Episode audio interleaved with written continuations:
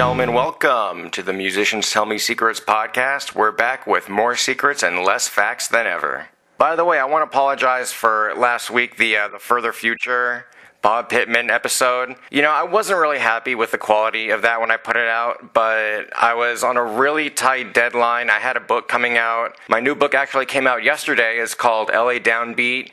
It is a sex, drugs, and rock and roll murder mystery. So, anyway, LA Downbeat is, you know, it's loosely based on my pers- personal experiences I had while working as a music journalist in the late 2000s, early 2010s. And, uh, you know, I, I was able to talk to hundreds of musicians and really saw some truly crazy shit over those years. As, as you can imagine, a lot of them um, I'm still friends with and talk to on a regular basis. Um, a lot of them are dead.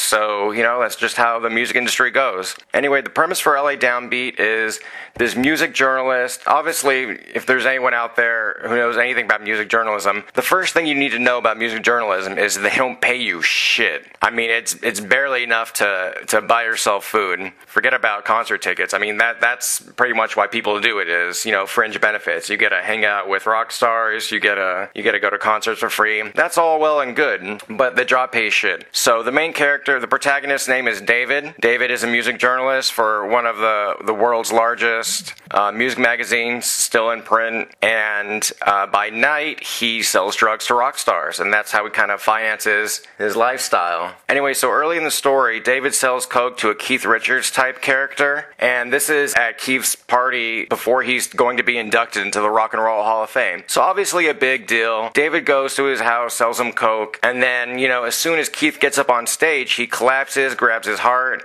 gets rushed to the hospital. The autopsy comes out and says, oh shit, Keith died of a coke overdose. Now David's thinking to himself, like, there's no fucking, there's no possible way that that can be true. Because he knows who he gets his stuff from, and he knows it's safe, and he knows that he's been selling it for long enough to understand, you know, the, the safety risk. So he knows, he, he was there and watched Keith do it. There's no fucking way that his coke killed Keith. From there, it becomes kind of a cat and mouse thing with the police closing in on David and him trying to find, you know, the real killer. He thinks that there's a, a lunatic serial killer going around killing rock stars around Los Angeles and making it look like they OD'd. And think about that for a second. That's a fucking terrifying thought because how prevalent is the drug culture in the music industry? I mean, if, if that if that could be true, then you know, a serial killer can get away with pretty much killing anyone, and no one would even bat an eye.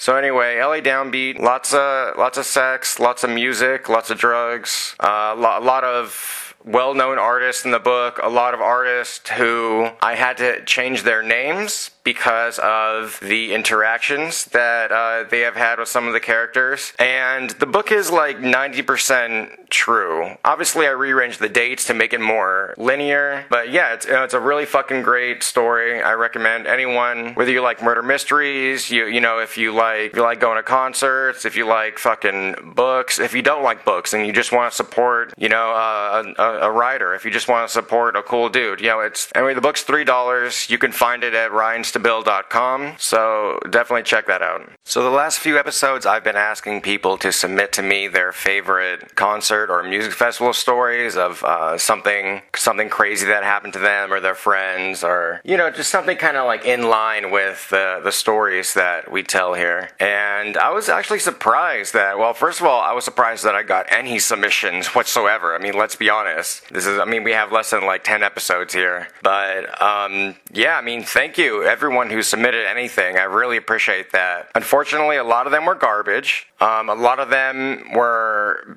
basically someone decided to email me hot garbage from a burning trash can, attach it to an email, and sent it my way, and that got quickly deleted. So, anyway, there's one particular story that I forgot to tell last week about Further Future, and it's my personal favorite moment and that is when I was a third wheel in a cuckold situation. Now, when I was living in Las Vegas, I had done a bunch of weird sex shit, but this was the first time I was asked to be the third wheel in a cuck and bull situation. And honestly, I don't even remember how I met this girl, but at some point, I'm, we're all sitting on one of those massive floating beds, you know, the beds that are suspended by chains. So they just kind of float there, and a lot of people get motion sickness from them, and it's, it's kind of funny when they throw up. So it's it's me, her, her boyfriend, and then two more of her friends who, you know, honestly, I can't remember any of their names right now, but it doesn't matter. Anyway, this girl and her boyfriend start to get into a big fight. And I think it started because he wanted to go see Four Tet perform, and she just wanted to sit and chill. Then they started to bring up old shit, like, you didn't come to my grandma's birthday party because you said you were sick. Then when I came home, you were smoking weed and playing video games. You know, the kind of shit that it's clearly not about him just wanting to go see Four Tet.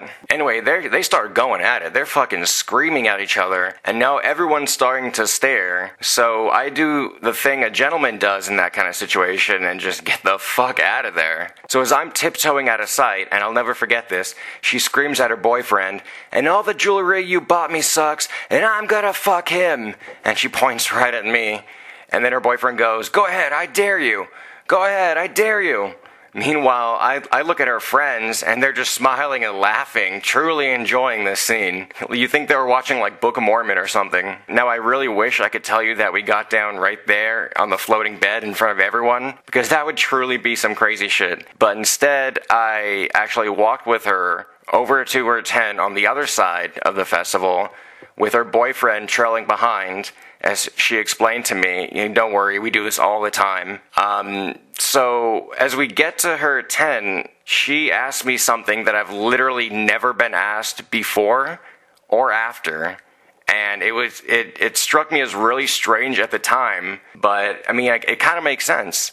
So she asked me, so this is what she asked me. She asked me, Do I have your consent? You know, I was kind of caught off guard for a little bit, but I'm like, yeah, fuck yeah, this is what music festivals are for. So right there, that tells me that she probably had some kind of incident in the past before she had to ask people, do I have your consent? To any motherfucker within finger pointing range every single time she got into a fight with her boyfriend at a music festival. But whatever problem that was, I'm sure it was very traumatizing and or expensive to solve. And she learned her lesson and now she has to ask for consent every time. Anyway, I want to wrap up that story by saying that some people find it difficult to ejaculate while someone is staring directly at you from about five feet away and won't stop yelling about how the person you're having consensual intercourse with is a slut and a whore. My point is that being a third wheel in a cuckold relationship, two stars. So, this is without a doubt one of the top five craziest stories I have. Because by the time I'm done telling it, most people don't even believe me. In fact, the story is so great that I had to make it a scene in my new book. It's about a crust punk haven called Bartertown.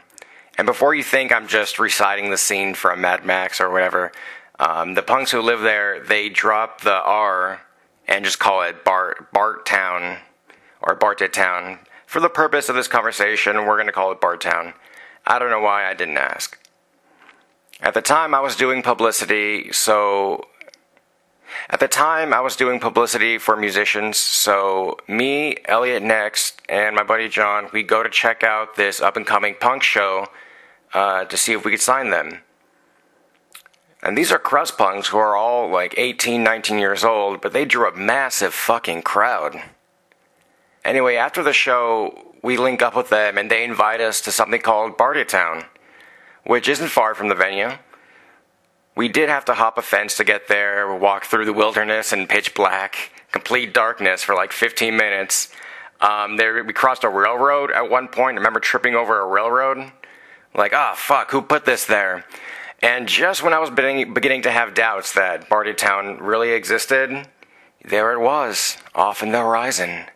Bartertown. With a big bonfire in the middle, you could see at least 30 people party, partying with a big bonfire in the middle, you could see at least 30 people partying in this like circular clearing. It went down about 20 feet, so we had to climb down two more ladders to get to the actual like ground floor area. And we were greeted with uh, red cups full of keg beer, and I think someone gave me beads. Um, here, you know, the punks could, they could play acoustics, they could fight, they could fuck, um, all because they, they could basically do anything they wanted because it was so far from civilization. Well, I mean, it was actually probably maybe like 500 feet from a row of townhouses by the nearest street. But the fact that it was 20 feet underground meant no one could see the fire, and since it was dark, no one could see the smoke. So yeah, they basically had you know the reign of the place. My favorite part though, my favorite part there though, my favorite part of the night was when the fire dancers came out. I mean, these women were clearly professionals. Have you ever seen a, a uh, like a fire dancing performance um, close enough where you can actually feel the heat of the flames? Like, I'm pretty sure I lost a lot of body hair that day, but totally worth it. But if you want to hear more about Bartytown, pick up a copy of my book, LA Downbeat, from literally anywhere you buy your books from. Uh, so anyway, I think that I, I like. So anyway, that experience kind of after. So anyway, after that experience, I like to think that those mystic encampments like Bartytown exist in every city. It's just a minder. It's just it's just a matter of finding them. That's the hard part. Guys, I've never been this excited for a book launch before. I've got maybe two dozen books out, and you know, as of today, LA Downbeat is available on Amazon Kindle and as a paperback pretty much in every single book market around the world. So, you know, for people who only buy uh, their books through Apple Books or whatever, you know, I did that for you. You're welcome. So, my team did put together a short trailer for this book, and I really hope everyone enjoys it. It's just a little taste of, um, you know, what's to come in LA Downbeat. This could possibly be a, a launch pad for uh, a huge series because there aren't a lot of uh, books out there like that. You know, that's what I notice is just, you know, writing about my own personal experiences you know, ta- talking to musicians and hanging out with rock stars, going to music festivals, and seeing these events unfold. That's really, what LA Downbeat is about. And of course, you know, I, I, me being me, I have to name drop a number of of LA, you know, popular artists, underground artists, a bunch of venues in different spots around LA. So if you've ever been to a concert in LA in your life, then I think you'll um, this book will resonate with you a little bit. The you know the final push last week to get this book out and all the content out. It took a lot out of me, so I need everyone to show this video and the book some love to watch the trailer, you can go to ryanstabil.com slash LA downbeat. That's um, LA hyphen downbeat. Yeah, and there you could find info on, on the book, the trailer. For listeners of this podcast, I think that you're all going to really enjoy the story in LA Downbeat. And I'll see if I could put together some kind of promotion for the podcast listeners out there if you want to get it um, I mean, it's already two ninety nine. How much of a fucking deal do you need? Come on, do you really need three dollars? Do you really need to go to the gas station and buy that fucking candy bar, or can you can you buy this book and you know read a fucking book and do something with your life? God damn it! So LA Downbeat out now. Get it.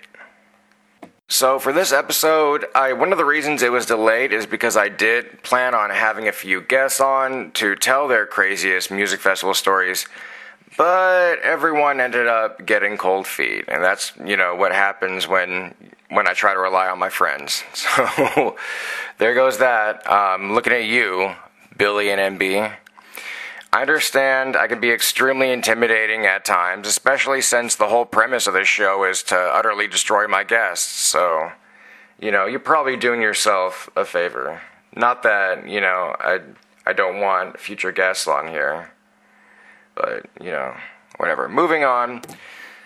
I did get a few submissions emailed to me and this story was sent in by someone who signed their email Hella Rachella, and I think I'm saying that right. I think it's supposed to be a pun or something. No one cares about your fucking pseudonym, Rachel. No one thinks you're witty. You're not fooling anyone. I bet no one even likes you. Or at least they won't after hearing this story. Oh man, this is really good though, and I do thank you for for sending this in because it made me literally LOL. That's laugh out loud for all the listeners over 50 out there. One, our one listener over 50, probably my mom. Okay, so I took it a little too far there. I'm sorry, Hella Rachella, or whatever the fuck you tell people to scream out while they're choking you during sex. This is by far one of the most damaging stories I have ever heard in relation to a music festival.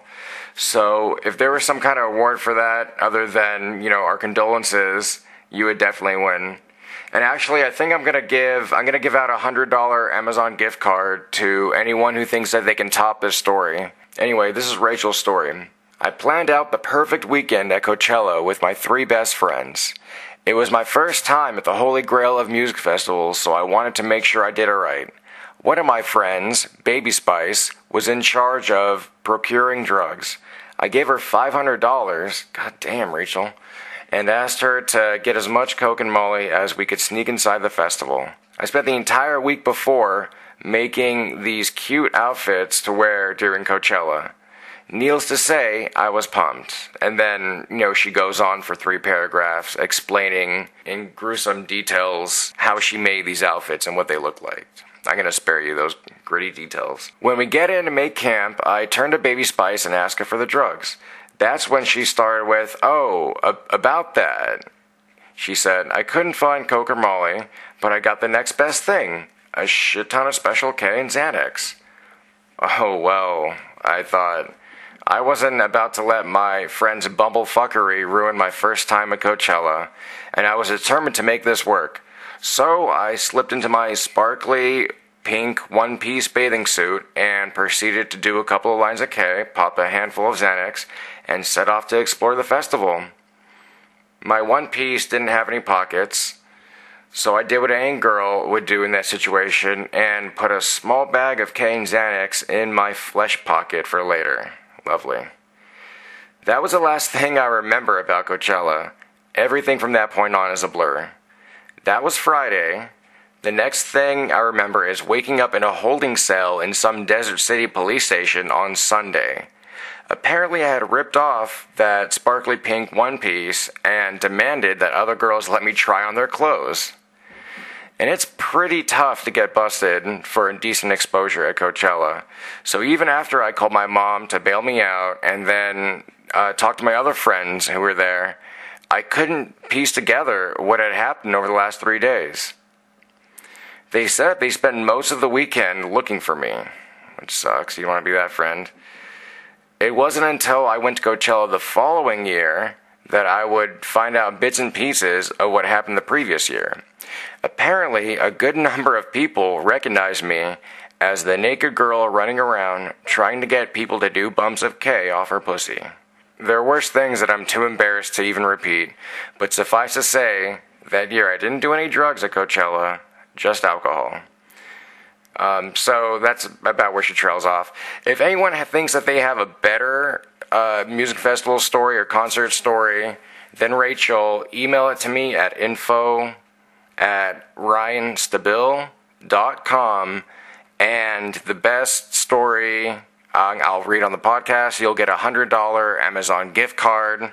And, you know, why not? Any Anyone who emails me their stories will get a copy of my new book, LA Downbeat. And Rachel, just because your story was so sad and pathetic, I'm to send you both a $100 gift card for Amazon and a uh, copy of LA Downbeat. So um, I hope you're not dead. I hope you respond to your email. Anyway, that's all the time we have this week. Next week, we're back on the regular format and we'll hear from Flux Pavilion. Until then, stay safe, y'all.